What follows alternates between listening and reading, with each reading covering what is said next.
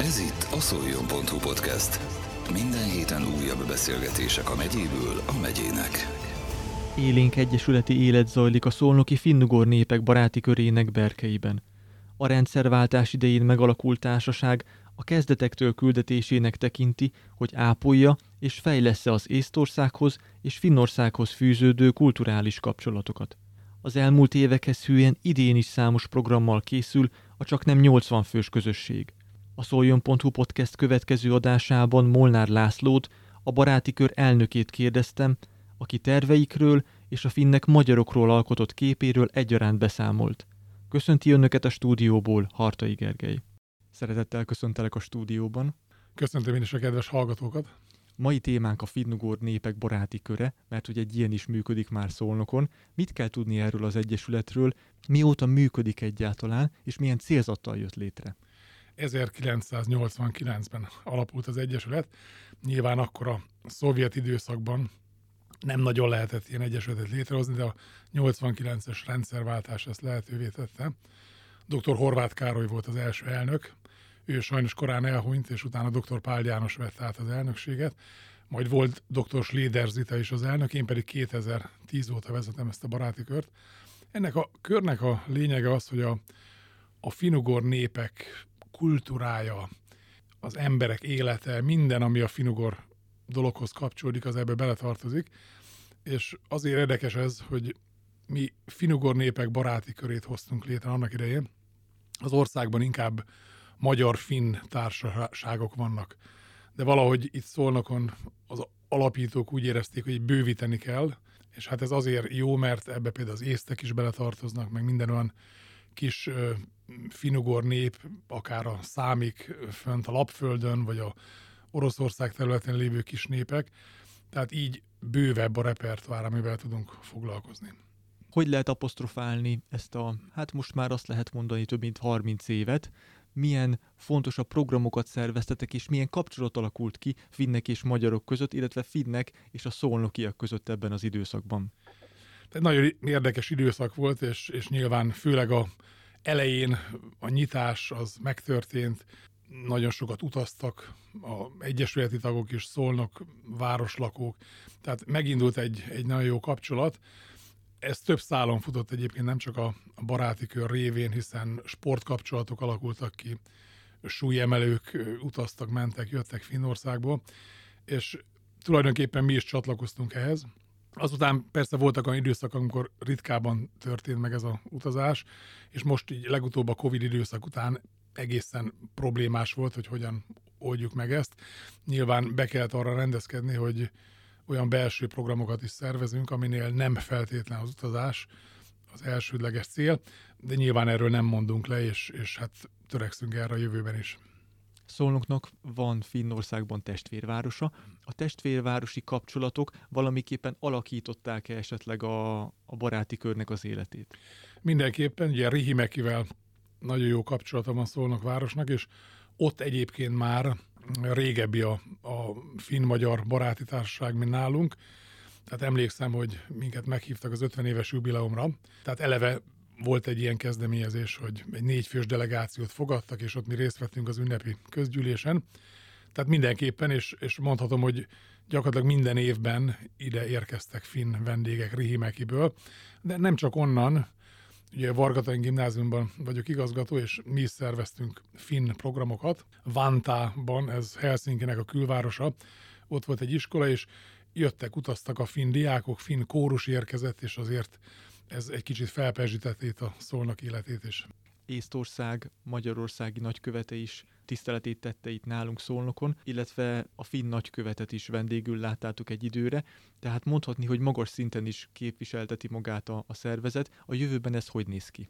Tervezzük ugyanezt. Szinte már hagyomány volt az, hogy a finn nagykövetnek az első vidéki útja általában Szolnokra vezetett. Most ez nem így történt a legutóbbi finn nagykövet esetében, de ez, ez tényleg hagyomány volt főleg Jari Vilen esetében, aki, aki nagyon szeretett idejönni Szolnokra, és nagyon élő kapcsolatot alakított ki velünk is, meg persze az összes többi baráti körrel. Nyilván törekszünk erre. Most is tervezek egy olyan programot áprilisra, amikor egy finn énekművészt szeretnénk idehívni Szolnokra. Jeleztem a nagykövet úrnak, hogy ezt azért egyedül itt szólnokról nem tudjuk megoldani, de ha a nagykövetség ebben esetleg partner segít, akkor egy budapesti helyszínnel, meg egy szolnoki helyszínnel tudunk koncertet szervezni a finn művésznek. Ha jól tudom, jártál már Finnországban, mit tapasztaltál, hogy fogadják a magyarokat, és egyáltalán mit gondolnak rólunk? Nagy szeretettel fogadnak minket, és Persze, amit mondok, ez egy szubjektív érzés, de valahogy utazásaim során elsősorban Lengyelországban, meg Finnországban éreztem azt, hogy úgy különösen kedvelik, szeretik a magyarokat. Nyilván a lengyeleknél van egyfajta történelmi hagyomány, ami ezt indokolja. A finneknél meg valószínűleg a, a nyelv rokonság indokolja ezt, de nagyon kötetlen és nagyon kedves légkörű találkozókat tudtunk szervezni, tehát nem kellett úgy különösebben viselkedni, mint ahogy ilyen helyzetekben egyébként nyilván kell, de valahogyan természetesen zajlottak a dolgok Finnországban is, meg egyébként Lengyelországban is, és ez, ez nagyon jó érzés volt. Ugye a finnek természet szeretete az, az csodálatos, tehát ők tényleg járják a természetet, gyűjtik a bogyókat. Meglepő volt ez számomra, hogy, hogy mennyire tisztelettel, szeretettel ápolják, gondozzák a környezetüket. Nyilván ebben tudunk tőlük tanulni, mert itt Magyarországon azért hamar látunk csikkeket eldobva, meg sok mindent. Ők erre képtelenek lennének, mert annyira imádják a természetet, hogy tudják, hogy ez, ez bűn egy ilyet, ilyen dolgot tenni. Úgyhogy ez, ez mindenképpen a rugalmasságuk is nagyon szeretetre méltó, tehát határozott, kemény karakár emberek nyilván a, a hideg kicsit ilyen jegyzi őket, de ugyanakkor rugalmasak és vidámak, úgyhogy tényleg nagyon jó tapasztalataim vannak Finnországban a kapcsolatokról. Hány fő, akiket tagként tudtok a soraitokban, illetve szeretnétek esetleg bővíteni majd a taglétszámot? Igen, mindenképpen szeretnénk bővíteni. Jelenleg azt mondom, van 70-80 fő a tagság, Nyilván hivatalosan az a tag, aki a tagdíjat befizeti. Az aktív tagság azért ennél kevesebb. Tehát azt mondom, hogy 20-30, adott esetben 40 tag azért részt vesz a rendezvényeken, és a igazán aktívak ez egy olyan 10-15 fő. Természetesen szeretnénk nagyobb létszámúvá válni, bár megjegyzem így is az országos adatok alapján talán a harmadik legnagyobb baráti kör a miénk, így a tagságot tekintve. És hát nagy kérdés a nyitás a fiatalok felé. Mert nyilván a mi tagságunk is idős, ez egyébként így van az országban mindenhol, és hát próbálkozunk azért azzal, hogy fiatalokat bevonzunk. Én egyébként matek szakos tanár vagyok, és ott ugye tanítjuk az ítéleteket. Ez azt jelenti a matematikában, hogy vagy igaz, vagy hamis. Tehát eldönthető a logikai értéke egyértelműen. És egyre inkább úgy érzem, hogy ez egy ítélet, hogy tehát az egyesületi munkára úgy 40 év alatt nehéz bevonni embereket. Nyilván ez még mindig szubjektív, de eddig nagyon abba az irányban próbáltam én is terelni az Egyesület életét, működését, hogy egyre több fiatal legyen, de valahogy igazat kell adnom azoknak az ismerőseimnek, akik hasonló cipőben vannak, mint én, és azt mondják, hogy higgyem el, hogy 40 év alatt nem az egyesületi munka a gyerekeknek, a, a, vagy a fiataloknak a életének a középpontja, tehát meg kell érni ahhoz, hogy valaki ezzel szívesen foglalkozzon bármilyen egyesületben. És úgy gondolom, hogy van ebben igazság.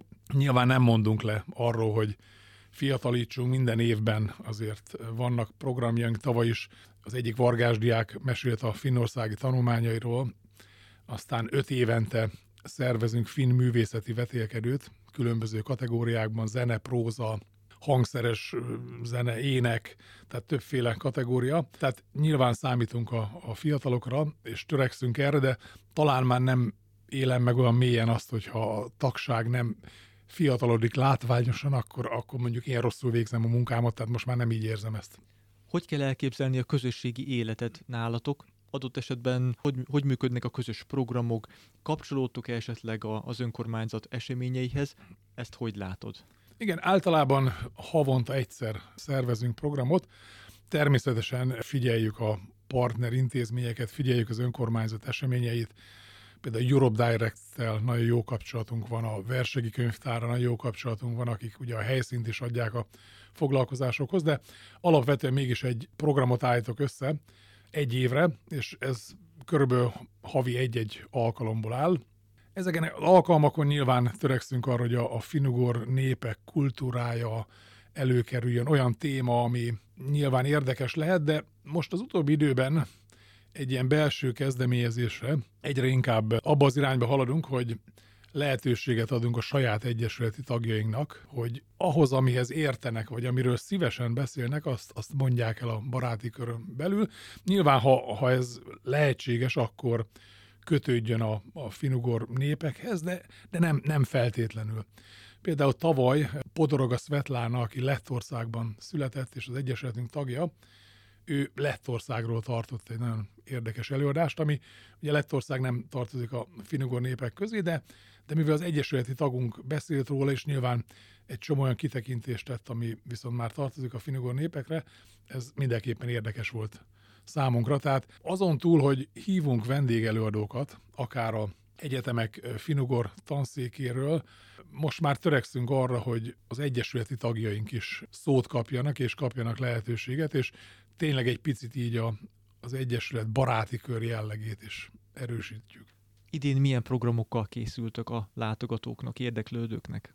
Dr. Renáni, dr. Szakálas Ilona fog tartani egy előadást a finn könyvekről, ami, ami számára óriási élményt jelentett, amikor olvasta. Ezt fogja bemutatni a tagságnak. Most a tervünkben az irodalom egy picit hangsúlyosabb szerepet kap, valahogy ez most így alakult ki. Következő hónapban is egy szolnaki költőt, írót szeretnénk meghívni, akivel egy beszélgetést szervezünk, és ezt a egyesületi tagok bonyolítják le. Illetve Kozma Csaba egyesületi tagunk, aki egyébként magyar történelemszakos tanár, ő fog tartani egy előadást a táltos motivumokról Arany János Toldi című művében, és mivel ő zenél is, néhány megzenésített verset is elő fog adni, meg hát nyilván bevonja a közösséget ebbe. Tehát ez, ezeket terveztük most így a, az év első részére, és hát április végén szeretnénk meghívni Mariatta Arias, aki egy finn énekművész, ismert finn énekművész, reméljük, hogy a nagykövetség partner lesz abban, hogy közösen tudjuk ezt anyagilag finanszírozni. Hogyha az év második felét tekintjük, akkor mi várható a palettán? Szeretnénk eljutni Geresdlakra.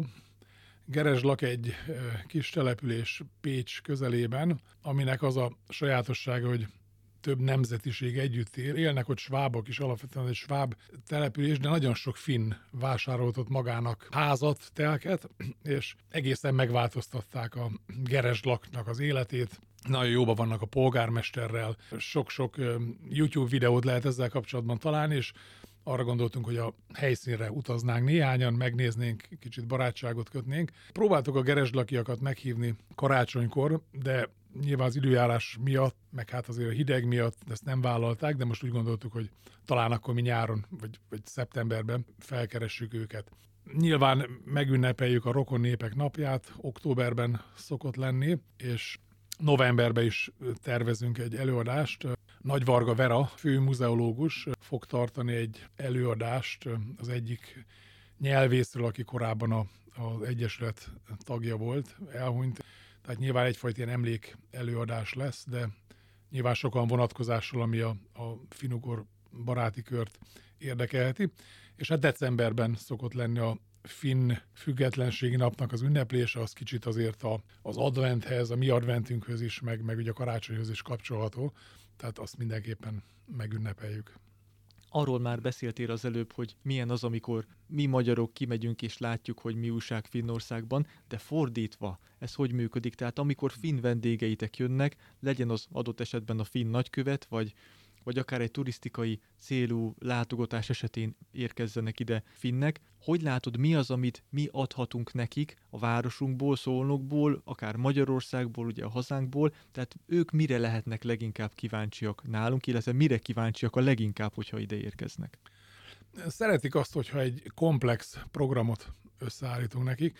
Nyilván ezt a baráti kör csak részben tudja megtenni, tehát mi elsősorban a Egyesülethez kötődő programokat vállaljuk, de hogyha megegyezünk a várossal, akkor nyilván egy olyan program összeáll, és ez így szokott történni, hogy mondjuk a nagykövet úr ellátogat az ipari parkba, megnézi a Debrecen Egyetem szolnoki kampuszának a, a működését, nyilván eljátogat a városházára, ha van lehetőség, meghívjuk a középiskolába, hogy megnézi egy általános iskolát, és akkor általában a baráti körben egy, egy előadással egy programmal zárul, vagy volt már olyan is, hogy egy ünnepi vacsorával zárult a rendezvény, tehát szeretik, hogyha ilyen komplex program van, és én azt tapasztalom, hogy nagyon felkészültek, mert amikor egyszer például a városban sétáltunk, és a Tiszavirág híd előtt jártunk, ugye ott, ott van egy szökőkút lényegében a Tiszavirág, és ezt én próbáltam angolul elmagyarázni neki, és hát nyilván egyszerűsítettem, hogy One Day Fly, így neveztem angolul a, azt a kis rovar, de ő egyből mondta, hogy Mayfly, tehát mondta a pontosabb angol nevét, tehát nyilván felkészülten úgy, úgy szoktak idejönni, hogy azért nagyon képbe vannak, tehát nekünk is erre kell törekednünk, hogy olyan információkat mondjuk, ami kellő mélységű.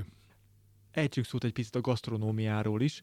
Finnországi utat során bizonyára kipróbáltad a, a finn ételeket, illetve amikor ide jönnek a finnek, feltételezem, hogy a, a tradicionális hazai fogásokat is megízlelik. Vannak-e kedvenc finn ételeid?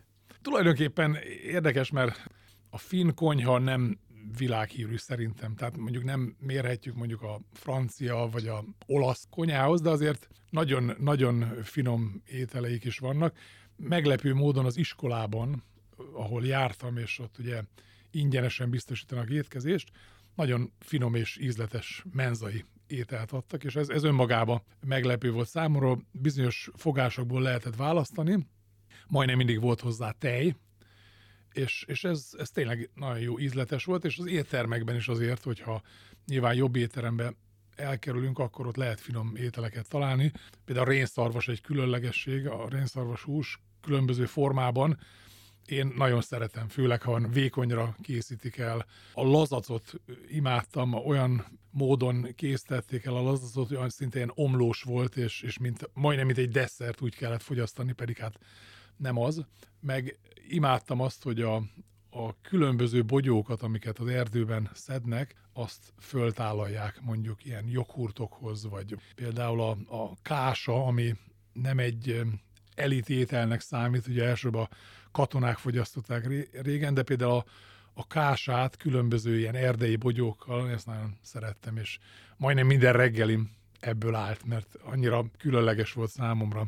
Ők is szeretik, kipróbálják a halászlét nálunk, különböző pörkölteket, nyilván értékelik a magyar borokat. Legalább 20 olyan bortermővidék van Magyarországon, ahol jobbnál jobb borok vannak, és ezt ők azért értékelik, mivel náluk inkább a sör az, ami megtalálható, meg persze a töményital, de a, a magyar bort ők nagyon szeretik. A két nép közti kultúrát, hogyha áttekintjük, tartják ők is ezt a finn-magyar, illetve a finnugó rokonságot? Ő náluk ez, ez miként csapódik le? Mindenképpen, tehát ők ezt elfogadják, és ez szerintem ugye bizonyított a nyelvrokonság. Nyilván politikai meg egyéb okokból most vannak olyan nézőpontok, amelyek ezt próbálják gyengíteni, lazítani. Én azt gondolom, hogy a nyelvrokonság nem vitatható, ezt ők is tudják, és tényleg szeretettel fordulnak hozzánk. Ez is benne van, nyilván a nyelvrokonság, de az is, hogy, hogy tehát a hasonló történelmi helyzet azért a Szovjetunió, vagy most már Oroszországnak a, a közelsége, az adott esetben a fenyegetettség, nyilván nekik volt téli háború, nekünk volt világháború, tehát mind-mind olyan történelmi események, amelyek bizonyos vonatkozásban hasonlóan történtek ott, mint itt kanyarodjunk egy picit vissza a tagsághoz, az egyesületi élethez. A Velsegi Ferenc könyvtárat említetted, mint olyan intézményt, ahol nagyon sok programot tartotok. Melyek azok az események, amelyeket hamarosan ott fogtok majd megszervezni? Elsősorban azokat az eseményeket, ahol előadásokra kerül sor. Nyilván a versegi teremnek van egy, egy nagyon jó akusztikája, egy jó hangulata, szépen berendezett, és úgy megszokták azt a egyesületi tagok, hogy oda jönnek.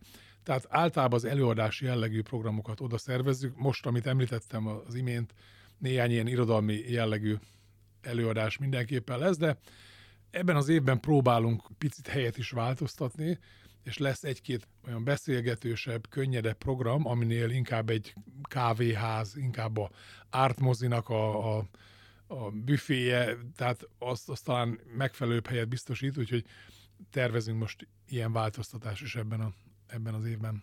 Több esetben hallottam baráti körök esetében, hogy valamiféle cserekapcsolatokat ápolnak a, a kinti partnerekkel. Nálatok működik-e esetleg ilyesmi? Gondolok itt például diákok közötti cserekapcsolatra, vagy a tagság közötti kapcsolatokra. Valóban ez egy jó kérdés, és sajnos azt kell mondanom, hogy a, a magyarországi finn baráti körök között viszonylag korlátozott a kapcsolat. Amiből áll az az, hogy rendszeresen meghívást kapunk a finn nagykövetségre. Most például a Kalevala napi rendezvény az március 1 lesz, és akkor minden baráti kör oda meghívást kap, nyilván ott tudunk találkozni, beszélgetni. Próbáltuk azt is, hogy a mi rendezvényeinkre meghívjuk a közeli baráti köröknek a képviselőit, például Békés Csaba, vagy, vagy Szigethalmon van egy baráti kör, de valahogy ez még nem realizálódott, nem teszünk le erről, és hát esetleg, hogyha ugye 2025-ben a Szolnok 950 éves jubileumát ünnepeljük, akkor talán ez egy apropót ad arra, hogy picit hívjunk vendégeket, és picit megmutassuk a baráti kört is, meg a városunkat is. A finn testvérvárossal Rihimekivel milyen a kapcsolat? Nagyon jó a kapcsolat, nyilván függ a, a polgármestereknek a kapcsolatán.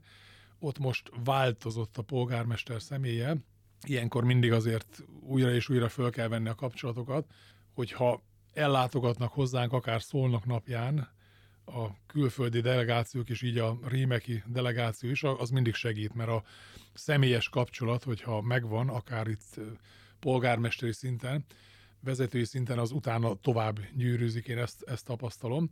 A Covid után nehezebb megszervezni, de nem mondunk le erről, és, és törekszünk arra, hogy egyre több és több utazás, illetve fogadás legyen. Most már talán a Covid után egy picit felélinkülni látszik ez a, ez a kapcsolatrendszer. Hogy látod? Nyilván többet lehet utazni, élénkebb a, a világ. Igen, valóban ez így van, és látszólag megszűnt minden akadály, de valahogy én úgy érzem, hogy az élet rengeteget drágult. Tehát egy repülőjegy borzasztó sokba kerül ahhoz képest, ami eddig volt. Utazás drágább lett, nyilván a, a életköltsége is, és ugye az energiaárak erőteljesen fölmentek, tehát ez, ez nehezebbé teszi a szervezést. Egyszer a, a Vargában szerveztünk még a Covid előtt egyébként egy utazást, amikor azt érzékeltem, hogy kiszámoltuk a teljes keretösszeget úgy, hogy amikor a finn vendégek itt voltak nálunk, akkor nyilván mindent mi fizettünk, amikor mi kimentünk, akkor mi csak az utazást fizettük, ők pedig a program költségét, és amikor kiszámoltuk a teljes költséget és leosztottuk a résztvevőkkel, akkor egy elég komoly összeg jött ki. Úgy emlékszem, akkor ez 180 ezer forint volt, és azzal szembesültem, hogy ezt egyszer nem tudja a család vállalni. És akkor ahhoz a megoldáshoz folyamodtunk, hogy elmondtuk ezt őszintén a családoknak, hogy ez ennyibe kerül, vállaljon mindenki annyit, amennyit tud. És volt olyan család, aki vállalta a teljes összeget, volt, aki csak a felét, sőt, volt, aki csak a negyedét, és nyilván ezután kellett elindulni és támogatókat, szponzorokat szerezni, de legalább volt egy alap, hogy ennyire számíthatunk a szülőktől, és a többit kellett összeszedni, és így meg tudtuk valósítani a, a programot, de ugye ez most már még nehezebb lenne. Tehát most ugyanez nem finn, de egy lengyel iskolával leveleztem egy programot, és ők azt mondták, hogy most ők nem tudják vállalni a, azt, hogy ide utaznak, pedig jó a program, szeretnének, de, de a családok nem vállalják ezt az összeget. Tehát erre utalok, amikor azt mondom, hogy ugyan Covid már nincs, utazhatunk, de valahogy a élet, a költség, az utazás minden jóval drágább lett, és azért ez nehezíti a, ezt a fajta kapcsolatot. Hogyha előre tekintünk két-három évet a közösség életében, akkor melyek azok a programok, események, amelyeket mindenképpen ebben az időszakban szeretnétek megvalósítani? Hát most uh, idén, vagy legkésőbb jövőre nyilván a művészeti vetélkedőt meg kell szerveznünk, mert valahol van egy ilyen vállalásunk, hogy öt évente ezt a programot megszervezzük, és kell is ez, hogy megszólítsuk az általános iskolásokat, középiskolásokat. Tehát a művészeti vetélkedő különböző kategóriákba ez mindenképpen belekerül. Szerintem folytatjuk ezt a viszonylag új gondolatot, hogy az egyesülete tagok szerepet kapnak, és ők jelölnek témákat, amiben szívesen részt vesznek, és most ez ugye az irodalom elsősorban, de nyilván vannak nekünk más területen dolgozó egyesületi tagjaink is, tehát bízom, hogy ez a paletta színesedni fog a következő egy-két évben. És hát azért kellene nyilván utazni is. Tehát az mindenképpen fontos.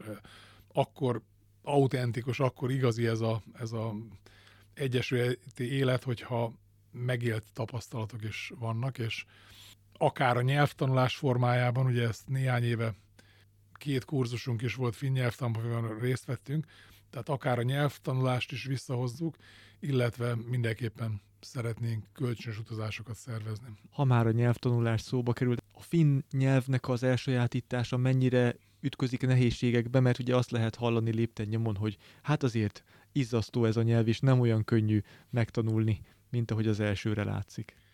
Szerintem nehéz nyelv, de ugye a finugor nyelvcsaládban benne van, ugyanúgy, mint a magyar, és a magyar is egy nagyon nehéz nyelv. Ez egyfelől ugye nehézség, hogy nem köthető se a latin nyelvekhez, se a úgynevezett indoeurópai nyelvekhez, mint mondjuk az angol-német, de ugyanakkor ez meg a könnyebbsége is, hogy a saját logikája van tulajdonképpen, és hogyha valaki ráérzen erre a logikára, vagy ennek a szépségére, akkor, akkor viszonylag jól tud ezzel haladni, de, de valóban nem könnyű nyelv, tehát a ragozás az azért igen nehéz, mint hogy a magyarban is. Te magad milyen szinten állsz a finnel? Hát ez a két éves időszak, amikor tanultunk, ez szép volt, azóta nem nagyon tanulom. Volt egy időszakom, amikor vettem ott Finnországban olyan kiadványokat, amelyek három nyelvűek voltak. Ugye nyilván turista nyelv, angol ott volt rajta, aztán a német, meg ott volt a finn. És akkor, amikor volt időm, akkor azzal foglalkoztam, hogy hogy megpróbáltam a finn részt elolvasni és értelmezni. Nyilván az nem teljesen sikerült, vagy kevés információt jutottam, utána megnéztem a, ugyanazt a szöveget németül, akkor már jobb volt, és a angollal pedig bezárult a kör, akkor sikerült megérteni, hogy miről van szó. Próbálok én is azért ezzel foglalkozni, majd ha nyugdíjas leszek, akkor ezt úgy tervezem, hogy ezt a három nyelvet akár így egységben is újra fogom tanulni. Ha valaki mondjuk szolnokon érdeklődne a finn nyelv iránt, akkor nálatok lehet erre jelentkezni, akár tudtok-e eligazítást adni, hogy, hogy hol lehet ezt megtenni, tanulni a nyelvet? Hát leginkább annak örülnék, ha valaki olyan jelentkezne, aki vállalná, hogy tanítja a finn nyelvet. Tudnélik, van szolnokon egy-két kollega, aki mondjuk magyar-finn szakos, de például jelezte nekem, hogy a finn nyelvet már nem használja és nem vállalja ebből a tanítást. Amikor megszerveztük a finn nyelvtanfolyamot, akkor utaztattunk kollégát egyszer Budapestre, egyszer pedig Debrecenből. Ez nyilván növelte a költségeket. Most már a, Covid után ugye tudjuk, hogy lehet ezt online módon is csinálni, tehát ez meggondolandó, de a tagság idős, és talán itt a online oktatás nem a legjobb megoldás, meg azért a személyes kapcsolat az, az szokott segíteni. Tehát a legnagyobb öröm akkor érne, ha valaki megkeresne, hogy vállal nyelvtanfolyamot, de egyébként, ha valaki tanulni szeretne és ezzel keres meg, akkor még inkább késztetést érzek arra, hogy, hogy igen, találjunk nyelvtanárt, és oldjuk meg ezt a nyelvtanfolyamot. Elnök úr, nagyon szépen köszönöm, hogy befáradtál a stúdióba. További kellemes napot kívánok neked. Köszönöm szépen. Az elmúlt percekben Molnár Lászlóval, a finnugor népek baráti körének elnökével beszélgettünk a Szoljon.hu podcast műsorán. Köszönöm megtisztelő figyelmüket, legyen szép a napjuk, tartsanak velünk legközelebb is. Ez volt a szoljon.hu podcast. Minden héten újabb beszélgetések a megyéből a megyének.